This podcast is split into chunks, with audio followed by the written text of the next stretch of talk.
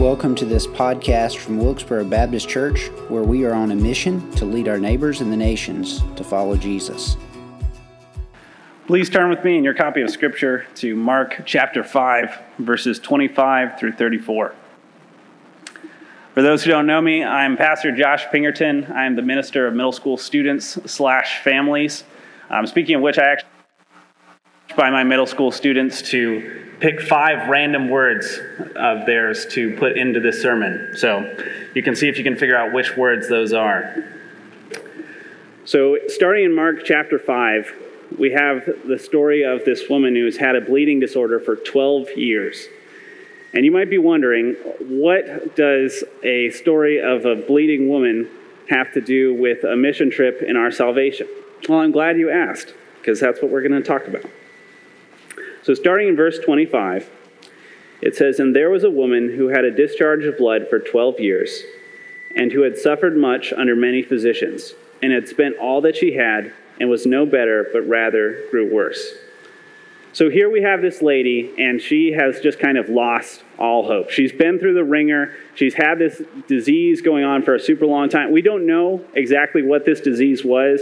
It could be menorrhagia, hemophilia, von Willebrand disease, or some sort of clotting disorder. Either way, it probably caused her a lot of pain and fatigue and other symptoms that you would see in a mitochondria disorder. But we but she is dealing with this sickness for years and years and years, and she's spent just huge portions of her money trying to figure it out. She is trying to figure out some solution. The thing is, when it comes to us, like this woman, each of us is born with a disease. We might not recognize it, but we're born with a disease that's 100% terminal. There's a 100% death rate, and that disease is sin. And like this woman, oftentimes we try to cover it up with other options, other entertainments, other hobbies, other relationships, things that we try, think will make us fixed. We find band aids and we try to put it on to cover it up, but it doesn't actually heal the disease underneath. The only thing that could heal us is Christ. Without Christ, there is no hope. And that's where this woman is at when we first encounter her.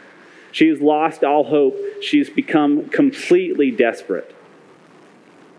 Sometimes I think that's what it takes for us to truly encounter Christ is to get to the point where we're desperate.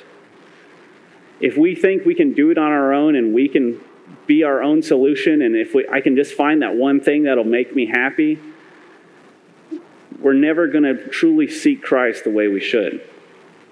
Sometimes it takes becoming desperate to seek after Christ because without him there is no hope going on in verse 27, it says, She had heard the reports about Jesus and came up behind him in the crowd and touched his garment. For she said, If I touch even his garments, I will be made well. So this lady, she comes up with this plan. It's not a great plan, but she comes up with this plan that if I can just go and make my way through this crowd, and if I can just grab onto him, then something's going to happen. So she started with no hope, but now she, with, she, with Jesus, she has a hope. She thinks that if I could just touch him, then something will happen. However, keep in mind that what she is going to do, what she's now planning on doing, goes against all the Jewish laws and customs. This woman, because of her bleeding disorder, is considered unclean by Jewish law. So, because of that, now, she was required at that time to be back behind the crowd, away from everybody else, and she should make everyone near her aware that she was unclean. For her to go and touch anyone would be making them unclean and make it so they couldn't come near the temple. By her going and touching Jesus, she would be making him unclean. And yet she is so desperate and has this plan that it's worth it to just go to see what will happen. When it comes to this mission trip, that was kind of our, our motto and our, our way we went about things, where a lot of us went in without really knowing what to expect. None of these kids had ever been on a mission trip before, let alone one to Central America. Uh, one of the students, she hadn't been on an airplane since she was three years old.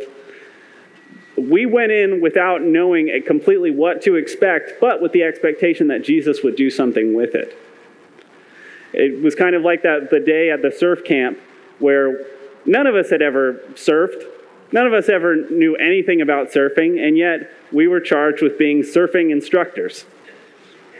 So we went in and we thought there would be some sort of training that they would provide showing us how to be surf instructors, but no, they just told all the kids the instructions in Spanish and then sent us out into the water and had us show the kids how to do it. So and but and yet I watched as all of our students they just went out there, they pushed the kids, they used what three sentences of Spanish they knew, they introduced themselves and asked where the bathroom was and they they used what they had and yet I got to see that even with just that desire to serve God, that desire to step out on faith, God was able to use it and bless those kids. Because for them, they didn't have, this wasn't their main, they didn't have a lot of fun activities that they can do in community. They didn't have a paintball course in El Salvador. This was their one chance to really get out and be kids. And I got to see God shine a light through that, using what little planning we had to really serve these kids and bless these kids as Christians, each of us is going to come to a point in our lives where we're going to have to step out in faith with really, without really knowing what it's going to look like. For this woman, she was risking embarrassment, public shame, possibly even death, depending on how the crowd reacted. But she had such hope and faith in what Christ could do that she was willing to step out. And as Christians, that's sometimes what we have to do. Going on in verse 29, we reach the most intense, crazy part of this entire passage. So, Mark 5, verse 29, it says, And immediately after this woman has gone through this crowd, shuffled her way through, and immediately the flow of blood dried up, and she felt in her body that she was healed of her disease. So it's not just she touches him and then she starts to feel better. It says immediately upon grabbing hold of his cloak, her whole body is healed, so much so that she is immediately able to tell that it's completely gone. And that's what Jesus does is he purifies us. So this is the major event where he go, where she is completely healed of everything. Earlier it was a little difficult to hear but there's a video of Ava sharing the gospel using a water filter. And how the water filters work is they use the process of reverse osmosis, where the water goes through this little membrane in the filter and it takes out all the grime and dirt and garbage and lets clean water through. However, we told the people at the end of the day they have to take that filter and they have to clean it out because all of that grime and dirt and garbage, it doesn't just go away. It all gets stuck in the filter. It's all that filter just absorbs it and takes it all. Everything is absorbed by that filter, and that's how the water comes out pure. What Jesus does is he doesn't just wipe away our sin. He doesn't just take it away. He doesn't just clean our slate. What Jesus also does is he took all of that sin upon himself all of that sin wasn't just wiped away, it was also put on him. It says in 2 Corinthians, verse 521, it says, For our sake, he made him to be sin who knew no sin, so that in him we might become the righteousness of God. So Jesus was the only person in all of history who was perfect, who was good, who had no sin, and yet he was willing to take on our sin in our place. He took on that death, that disease that we had. He took it on himself in our place. And that's what this woman experiences. She experiences all of her disease, everything being removed from her by Christ. Moving on in verse 30 through 34, we see an interesting development. It says, And Jesus, perceiving in himself that power had gone out from him, immediately turned about in the crowd and said, Who touched my garments? And his disciples said to him, You see the crowd pressing around you, and yet you say, Who touched me? So you have to imagine Jesus is now making his way through this massive crowd, and he is completely surrounded. So, Ava brought up the face scrub. So, we had this idea that we would bring this face scrub craft to the, to the women's ministry that they had there at Lored, where we would have this, you know, coconut oil and essential oil and succulent and all this just stuff all spread out that they could use and place together and make a face scrub. However, something got lost in translation and it turned into a, just a free-for-all mad grab where you had to run everybody was kind of 70 women were just kind of swarming just trying to grab as much stuff as they could.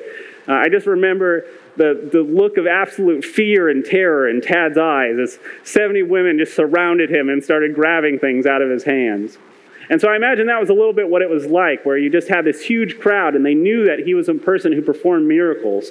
And so they were just surrounding him. And so his question at first seems kind of silly. He asks, Who touched me? And his disciples respond, like, You know, everybody is touching you. I don't know what you're talking about. However, Jesus is omniscient. We see that in John uh, chapter 1, verse 48, where he's talking to Nathanael and he explains that he saw him under the fig tree. Jesus knows all. He's constantly reading people's hearts and thoughts and minds. He, he knows exactly who it was that touched him. So his reason isn't he just has no idea. He's not like some power bucket that sprung a leak and then he, he's trying to figure out what happened. No, he knows exactly who touched him but he's giving this woman the opportunity to come forward. Jesus provides us the opportunity to witness, just like he did with us at El Salvador. So he gives this woman the opportunity to come forward. And just like that, he provides us as Christians the opportunity to come forward. A lot of people don't realize that Christians, we're like plants, right? We use photosynthesis, we receive our energy from the sun. Jesus not only gives us the opportunity to witness, but he provides the energy and the ability to do so. And that's what he did in this day for this woman. So, going on, uh, it says in verse 33 or 32, and he looked around to see who had done it, but the woman, knowing what had happened to her, came in fear and trembling, and fell down before him and told him the whole truth. So he provides this woman this opportunity to share what's been done in her life, what has happened, how she has been cleaned and purified. And Jesus provides us as Christians that same opportunity to go out and share and to provide an explanation of what has changed inside of us. After she does so, we see one of the most powerful moments in this entire passage in verse 34 it says, And he said to her, Daughter, your faith has made you well. Go in peace and be healed of your disease. This is the only time in all of the New Testament that Jesus calls someone his daughter. To give you a little bit of context to make this even crazier, in the context of this passage, Jesus is on his way to heal Jairus, the temple official, to heal his daughter who is dying. This girl, this 12 year old girl is dying, and Jesus is on his way. He's getting frantically rushed along by his disciples, like, come on, we got to save her. Like, this guy's really powerful, really take care. And he's in the midst of this, all of this craziness, being rushed to this place to heal this girl, who he eventually brings back to life from the dead. In the middle of all of this, he stops, he turns, he looks at this woman after she has came to him and got on her knees in awe and fear and trembling and poured out her heart before him. He looks at her and calls her daughter. And he tells her, Your faith has made you well. Go in peace and be healed of your disease. What it took was this woman coming to Jesus desperate. As both non believers and believers, if we are not coming to Jesus desperate, desperate for a miracle, desperate for his ability and healing, we're fooling ourselves. if we think we can survive on our own, if we think we're going to be all right, if we can take care of everything, even I'm talking on a daily basis, if we think we've got it all covered, we're fooling ourselves. Each of us, both non Christians and Christians, we need to let go of our fear of public perception and the way we might be thought of and interpreted if we were to make a fool of ourselves. And we need to come to Jesus with this same sort of fervor and desperation that this woman does. And the most beautiful thing is that after we do so, not only are we completely purified and healed, but he calls us sons and daughters. However, what it takes is having the faith and courage to reach out and grab onto him. Let's pray. Dear Lord, we thank you for your goodness. Lord, we thank you for being the perfect sacrifice. Lord, we thank you that even as we come to you as enemies, as sinners unworthy of your grace and love, as people unclean, Lord, instead of instead of us making you unclean, Lord, you make us clean. God, instead of this woman making you unclean, you made her clean. God, I thank you for your goodness and your sacrifice that was able to make us as sinners purified and righteous before you. And I thank you for the opportunity that you give us then as Christians to go forward and be a light to others. I thank you for the opportunity that you provided these students to go out and be a light to others. Lord, thank you for supplying us with the energy and the ability to do so. Thank you, God. In Jesus' name I pray. Amen. Thank you for listening to this podcast. Remember to like and subscribe wherever podcasts are found.